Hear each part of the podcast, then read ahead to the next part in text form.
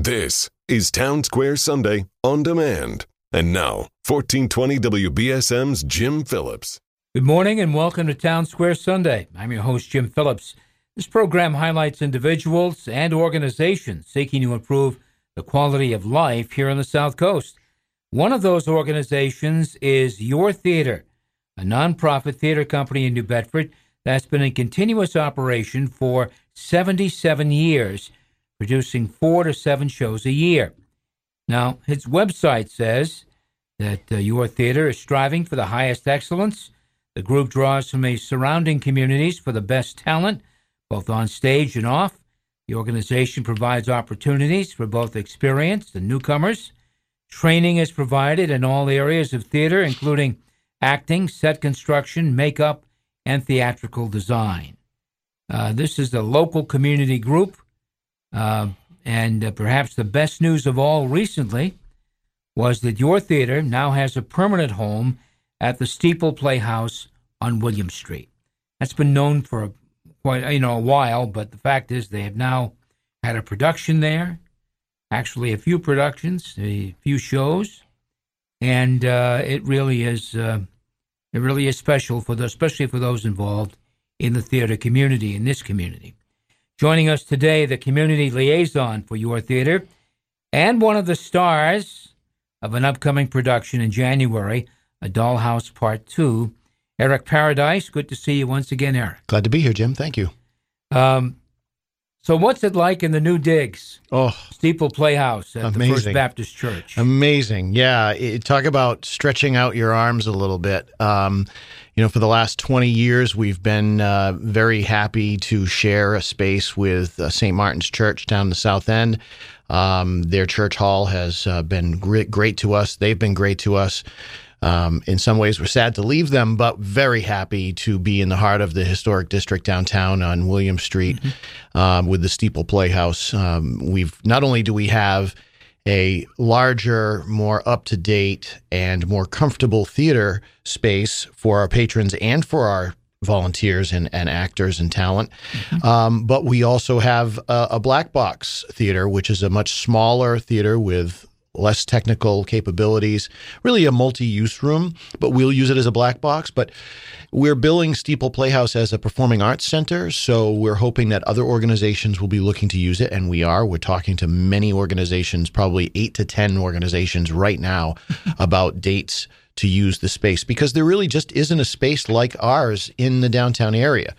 Um, that has the capabilities that we do. So having a 260 person uh, main theater and then another 105 person uh, black box multi use space really gives us some flexibility for both nonprofit organizations as well as private events. Um, you can still get married in the old First Baptist building, and uh, and and uh, even maybe even have the reception there, depending on what your needs are. And and if you're uh, an organization that wants to do a conference, whether it be um, um, a professional conference or a, uh, uh, um, a film festival, or you know, there's going to be a lot of flexibility and, and a lot of things going on. But primarily, it's your theater's first permanent home in its 77 years of operation, and we're really, really excited about that. Well, um, your first production, your theater's first production at the Steeple uh, was uh, uh, Agatha Christie's Murder on the Orient Express in November. That must have been exciting. It was exciting. Uh, we were opening a building and opening a show simultaneously. It was nerve wracking, a lot of work. Our volunteer base is amazing. The cast was fabulous on and off stage. They really pitched in and helped to get things moving. And, and then, you know, a whole slew of our regular volunteers at your theater that did extra work, extra hours. Even our part time business manager was putting in nearly full time hours uh, for a few weeks just trying to get things moving. Uh, and Bill Spinney's been great.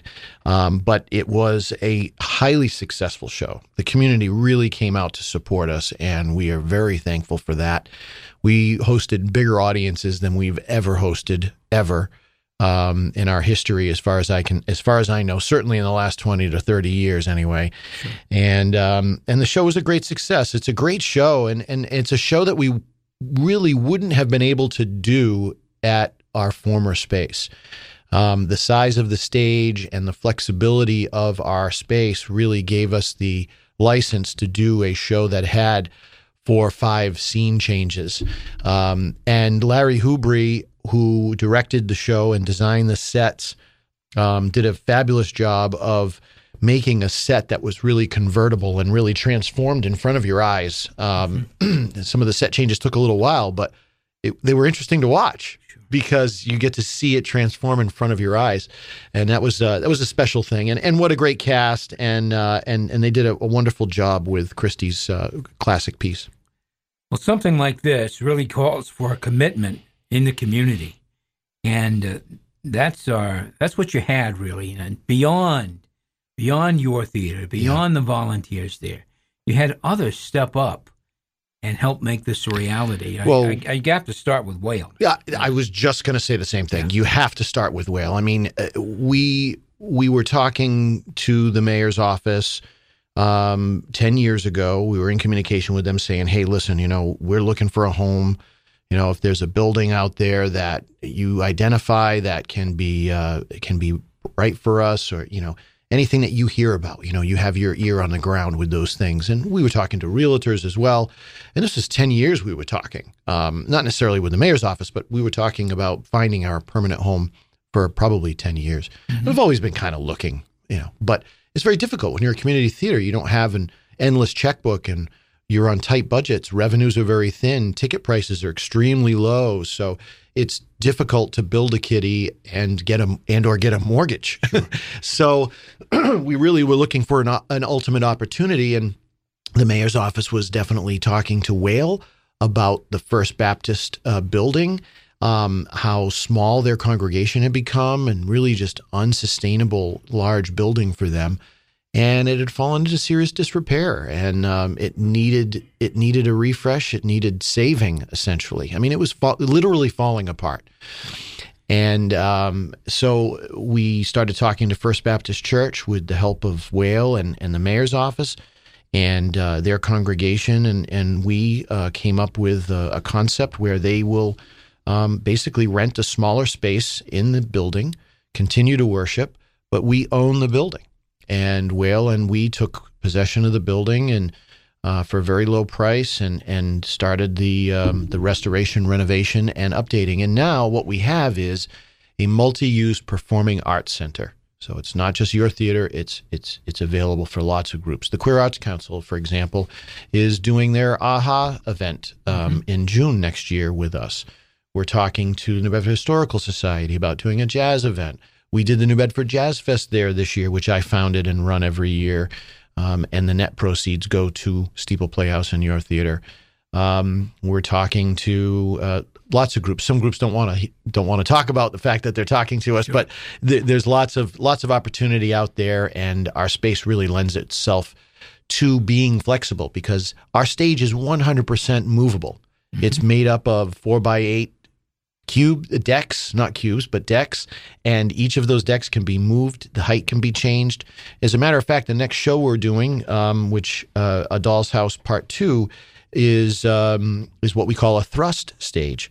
So there'll be a traditional stage that's kind of rectangular, but relatively shallow, not not very deep and then we'll have a uh, kind of like a runway coming off of it, perpendicular towards the, the, the audience. So we'll have audience in a traditional sense sitting facing the stage, and then we'll have audience on the sides of that thrust portion, almost like a runway mm-hmm. um, that you would see for a, a fashion show.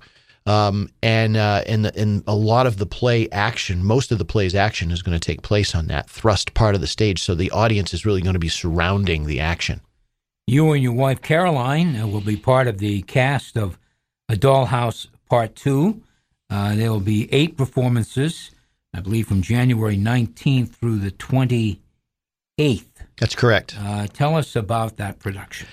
Well, what's interesting about this show is that the classic play A Doll's House by Henrik Ibsen was written into in the mid to late 1800s, and uh, the, the if you go to, to theater school or take classes, more than likely you're going to study in depth this play. Um, it's uh, some say it's the, the play is referred to as the um, the, the, door slam heard around the world because um, where in that time period it was very unheard of that a wife would leave a husband, and that's exactly what happens in that show. And the uh, the um, uh, Henrik Ibsen estate commissioned Lucas Hnath to write a sequel to this play. And in 2017, they copy wrote it and produced it. And it's basically a modern sequel to The Doll's House. It takes place 15 years later in the, in the timeline, so it's still in the 1800s. But the modern part of it is that the language is modern. So when theater goers come and see this show, they're going to understand all the references. They're going to understand the phrasing that the actors are using. It's not going to be that more flowery 1800s language. And we'll be in the original costuming. The set will be very basic, so that that won't indicate too much about what the time period is, but it's a really interesting concept that they created. And it deals with the same characters, but 15 years later. Now, the interesting tidbit about this particular production, part two, is that my wife and I were also cast in the same roles 15 years ago at your theater when we did the original Henrik Ibsen production. So we're we're, we're mimicking the timeline of the actual show and and with our age and our portrayal of these characters. So it, it should be really interesting, and um, we're we're very excited about it. There's some humor in this play. There is it, but it is a drama for sure. Um, but because it's a modern, fast-paced drama, we really think audiences are going to be uh, really happy with this, even if they haven't seen the original play. All right, so uh, your wife is actually the star of this. She doesn't leave the stage, Jim. I mean, it is a, a heavy lift for her, um, and she uh, she's she's she is up for the challenge. Uh, her mind is very sharp. She can memorize a lot of words, and uh, and she just doesn't leave the stage in in five scenes. It's it's amazing to watch her work. You're listening to Town Square Sunday. I'm Jim Phillips. My guest is Eric Paradis, spokesman for Your Theater. Eric is an actor. He served on the board for the Your Theater and generally has worn a lot of hats there. Um, but you love the theater, don't you? You love this community theater. I do. I do. I fell in love with it 20 years ago. And in fact, Caroline and I met in, at in the same month. Storybook now. Start. I know. I know.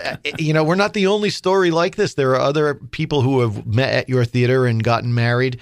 Um, I can think of two other couples off the top of my head. Um, but Caroline and I started volunteering with your theater in the same month, in the same year, for the same show. She was ushering, I was acting. I had 18 words. I was ticket man number two, and and then it just kind of took off from there. I started working on the set as well as the acting, and I'm a bit handy. So the next thing you know, I'm building all the sets with the, the rest of the technical crew, and and then it turns into the volunteer committee, and then it turns into the nominating committee, then it turns into the board of directors, and then and then the Steeple Playhouse comes up. So there's been a lot, and it's been very rewarding and very fun and and challenge and a great challenge. Well, um, what other Your Theater projects are coming up in 2024? I know you've got a couple of things already on the schedule. Yeah, absolutely. Uh, so Doll's House happens January 19 to the 28th at Steeple Playhouse. Um, tickets are now on sale. You can call the box office uh, at uh, 993-0772 or email us at boxoffice at yourtheater.org. All that information's on our website. And also on the website at yourtheater.org is information about the show that happens after that, which is Crimes of the Heart. And this is directed by Brie Riccio. This is going to be an interesting production. She's doing this in drag. So the um, the characters will be cast opposite their their um, identifying gender, and uh, it's going to help to make a real statement on on what that play represents and uh, give it a real modern twist. We're really looking forward to her adaptation here. Um, and then in our uh, in May, we're planning on the play that goes wrong, and uh, that's a that's a, a very funny, fast paced play, a play about a play, and uh, there's a lot of uh, pratfalls and fighting and uh, and scenery gags. It is a very very funny play, and uh, we're looking forward to that in May. Uh, we also are looking at a July production, but that hasn't been announced yet. Okay. Um, besides being a key member of, for your theater, jazz is uh, also a love of uh, Eric Paradis. In fact, I was. Are you the founder of the New Bedford Jazz Fest? I am. Yes. And that uh, you had a show in December, as you mentioned. Uh, are we looking for a bigger uh, program later in the year? Well, uh, the the Jazz Fest has taken many forms over its 10, 11 years, and including an online Jazz Fest during mm-hmm. the COVID pandemic. Um, we were on the pier. We were in Custom House Square before it. Custom House was um, was was made it into a space that couldn't be done, couldn't do large events in anymore. And we were on Pier 3, we were at Kilburn Mill, and now we really want to use our space, the Steeple Playhouse. And um, we think next year we will be bigger. Um, we're going to try to do it not in such cold weather so that we can do a combination of outdoor music as well as indoor music and uh, invite more guests than our than our capacity allows at 260 something. So um, we we do think that Jazz Fest is is in for bigger things next year. We'll put up a big tent in our on our property and then have some things inside and out, and and I think that'll be a lot of fun. But the Jazz Fest is a great uh, a great event, and even though it, it is a uh, ultimately a fundraiser, if we do have net proceeds that helps to support our organization, it really doesn't feel like a fundraiser. You know, you, are not asked for money, and it's it's a it's a great it's a great event, um, a, a standalone event, and people come to it for the jazz, not necessarily because it's a fundraiser, but being a fundraiser doesn't hurt. Well, your theater at the Steeple Playhouse, uh, it was a long time coming. 10 years. You say at least 10 years. Yeah. Uh, looking around for a permanent place. And this kind of all came together thanks to the community, various agencies, most notably the Waterfront Historic Area League. Yeah. And uh, I'm sure city officials as well had, had a role. Yeah, the mayor's office has been very supportive, and the uh, the the the New Bedford City staff, and from permitting to licensing and things like that, have all been uh, very cooperative with us. You know, they see the importance of the uh, of of the space and and what it does for downtown, and and it has been a pleasure to work with them. Um, and and Whale, of course, you know, huge. Uh, the Massachusetts Historic Tax Credits, the CPA funds we've received. Mass Cultural Council and their Cultural Facilities Fund. Um, many uh, many grant organizations, the Peabody uh, organization, 1772. Uh, I mean, the list goes on, and, and, not to mention all the private donors. Uh, we've had some really significant individual donors that have really stepped up to the plate. And uh, you know the fact that Robert's Rules of Order, the basis for parliamentary procedure, which is used internationally, was inspired in this building by Lieutenant Henry Martin Robert, um, it doesn't hurt either. And parliamentarians, there are organizations that study parliamentary procedure and have meetings about having meetings, yeah. which which is great. Um, they have given significantly to this building because they recognize the importance of this building it's, to it's historic significance. It really is. It, I mean, internationally, these these rules are used, and they were inspired in the building as the story goes. Yeah. My guest has been Eric Paradis, spokesman for Your Theater in New Bedford, actually community liaison mm-hmm. for Your Theater, which is now in a permanent home at the Steeple Playhouse on William Street in downtown New Bedford. Congratulations, uh, Eric, and good luck with the Dollhouse Part 2. Thank you. Uh, coming up on January 19th at the Steeple. I think we can start calling it the Steeple. I love it. I love it. Town Square Sunday will continue in just a moment.